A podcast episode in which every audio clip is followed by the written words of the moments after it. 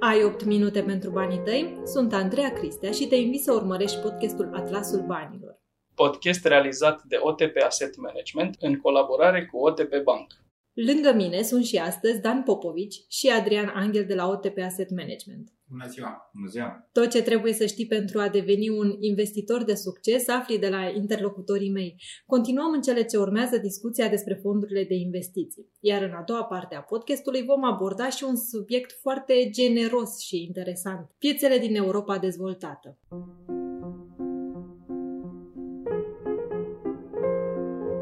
Să intrăm în rubrica Know-how investițional. În continuarea discuției începute săptămâna trecută, aș vrea să vedem ce mituri putem distruge sau confirma. Adrian și Dan vor fi astăzi un soi de Mythbusters. Am stabilit deja că pentru investiții în fonduri nu este necesar să ai bani mulți, este suficient să pornești cu o sumă de 50 de lei și aș vrea să mai luăm și alte, să zicem cel puțin trei exemple. La bursă e un joc unde câștigă doar cei inițiați. Sunt investiții riscante. Adevărat sau fals, Adrian? Complet fals. Dacă în cazul jocurilor de noroc uh, șansele sunt împotriva noastră și atunci când intrăm într-un casino avem uh, mari șanse ca în 15 minute să ieșim faliți. În cazul investițiilor pe burse, lucrurile stau total invers. Dacă am fi stat investiții în acțiuni americane 15 ani, în intervalul ăsta din 1926 până în prezent, am fi avut șanse de 99,8% să avem profit. Așadar, la bursă, cu cât stai mai mult investit, cu atât șansele de câștig îți cresc în antiteză totală cu jocurile de noroc. Mai mult decât atâta, aș vrea să spun că nu sunt deloc de acord cu afirmația joc. Uh, lucrez de peste 20 de ani în piața de capital și nu am considerat niciodată că m-am dus să mă joc. Am muncit și eu și colegii mei și asta facem în fiecare zi. Pentru asta suntem plătiți, să muncim și în niciun caz nu cred că ar trebui să vorbim de joc. Trebuie să vorbim de investiții. Un alt mit. Se spune că este bine să ai un portofoliu diversificat. Adevărat sau fals, dar? Cât se poate de adevărat. Diversificarea este poate prima regulă în, uh, într-un management al riscului uh, responsabil. Uh, cu cât ai un portofoliu mai diversificat, atât din punct de vedere a claselor de active, acțiuni, obligațiuni, cât și din punct de vedere valutar sau regional, geografic, cu atât uh, riscurile sunt uh, mai mici. Este foarte cunoscută zicala privind vânzătorul care vindea în același timp umbrele și ochelari. În zilele ploioase vindea mai multe umbrele, în zilele cu soare vindea mai mulți ochelari. Și astfel, printr-o diversificare a ceea ce vindea, businessul lui mergea în fiecare zi. Tot la fel este și pe piața de capital. Cel de-al treilea mit. Nu știi ce se întâmplă cu banii tăi. Iarăși este complet fals, fiindcă noi suntem foarte transparenți și încercăm să spunem clienților ce se întâmplă cu banii lor. În fiecare lună, orice administrator uh, mare publică voluntar un uh, newsletter în care oricine poate vedea exact unde sunt direcționați banii, investițiile fondului și, prin urmare, investițiile sale. Uh, putem vedea top emitenții în care sunt uh, investite fondurile, putem vedea alocările pe acțiuni sau obligațiuni, astfel încât numai cine nu vrea nu e informat în ziua de azi. Suplimentar, de două ori pe an, publicăm detaliat situația portofoliului fondului de investiții în care se văd exact toate investițiile care sunt făcute în numele tău. Bun, și aș mai vrea să mai uh, abordăm un mit Obligațiunile și titlurile de stat americane sunt considerate fără risc. Ce spui despre asta, Dan? Da, pentru cei mai mulți dintre investitori, obligațiunile suverane emise de Statele Unite sunt considerate titluri fără risc. Dar cred că important este uh, de spus că tot la fel uh, bundul german, uh, obligațiunea germană denominată în euro, este considerat un instrument cu un risc extrem, extrem de mic sau fără risc uh, pentru moneda euro și în cele din urmă titlurile de stat românești denominate în lei sunt uh, considerate uh, titluri fără risc pentru România și pentru emisiunile în lei.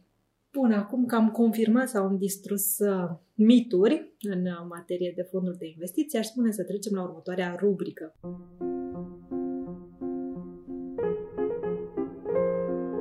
În rubrica Geografia investițiilor vom discuta despre piețele din Europa dezvoltată. În topul celor mai puternice economii intră Germania, Marea Britanie, Franța și Italia. Sunt acestea cele mai atractive destinații din Europa pentru investiții? Aș vedea Europa ca pe un ansamblu. Eu când mă uit la companii europene, spre exemplu, nu mă uit neapărat la geografia țării respective, ci la rolul ei în viața noastră. Pe ansamblu, Europa este în urma Americii când vine vorba de dimensiunea companiilor, bursele europene sau capitalizarea, adică cât valorează toate companiile listate pe bursele europene, însumează doar 11% din totalul acțiunilor la nivel global. Dacă în Statele Unite sectorul tehnologic este la putere, uh, fangul, Facebook, Apple, Amazon, Netflix și Google însumând aproape 25% din S&P 500, în Europa, bursele sunt puternic înclinate către companii ciclice, companii care cresc odată cu creșterea economiei, precum cele din domeniul auto sau industrial. Cum economia a reintrat într-un nou ciclu economic de creștere, este foarte logic ca și aceste companii ciclice să performeze foarte bine în anii următori.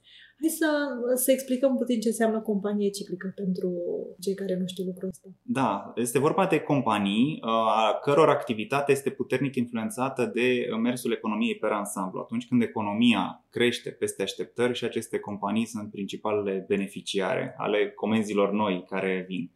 Gândiți-vă când uh, lucrurile merg bine, ne cumpărăm uh, electrocasnice cu toții, însă în recesiune constatăm că sunt foarte bune electrocasnicele pe care le avem și încetăm să mai facem uh, astfel de comenzi. În Europa, cum spuneam, avem companii foarte interesante cărora le dăm bani zilnic sau periodic și de pe urma cărora putem profita, fiind și acționari la ele, putem profita de pe urma consumului propriu.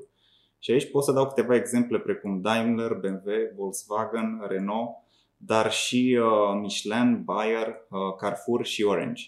Așadar, uh, eu cred că sunt companii foarte interesante și uh, mai sunt companii diferențiatoare, aș spune eu, față de celelalte piețe, cele ale bunurilor de lux. Avem uh, două mari conglomerate de branduri de lux.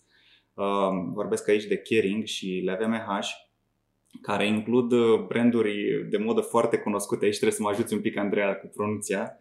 Uh, Gucci, Yves Saint Laurent, Balenciaga, Boucheron, Alexander McQueen, Cred că te pricep, da? Christian Dior, uh, Givenchy, Stella McCartney și, nu în ultimul rând, Hublot și Tag Heuer.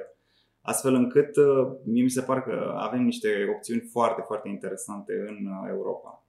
Care sunt uh, factorii cheie care stau la baza deciziei investitorilor privind locul investiției sau către ce companie se, se îndreaptă? Da. Cred că cea mai sănătoasă abordare este uh, una uh, top-down, în sensul că prima dată trebuie să identifici ce sectoare de activitate vor performa bine în viitor. După ce ai identificat aceste sectoare, trebuie să mergi mai departe la nivelul acelui sector și să găsești uh, campionii, poate, uh, cele mai uh, bine poziționate companii din cadrul sectorului respectiv și, mergând mai departe, să alegi uh, acele companii care crezi că uh, vor performa în viitor.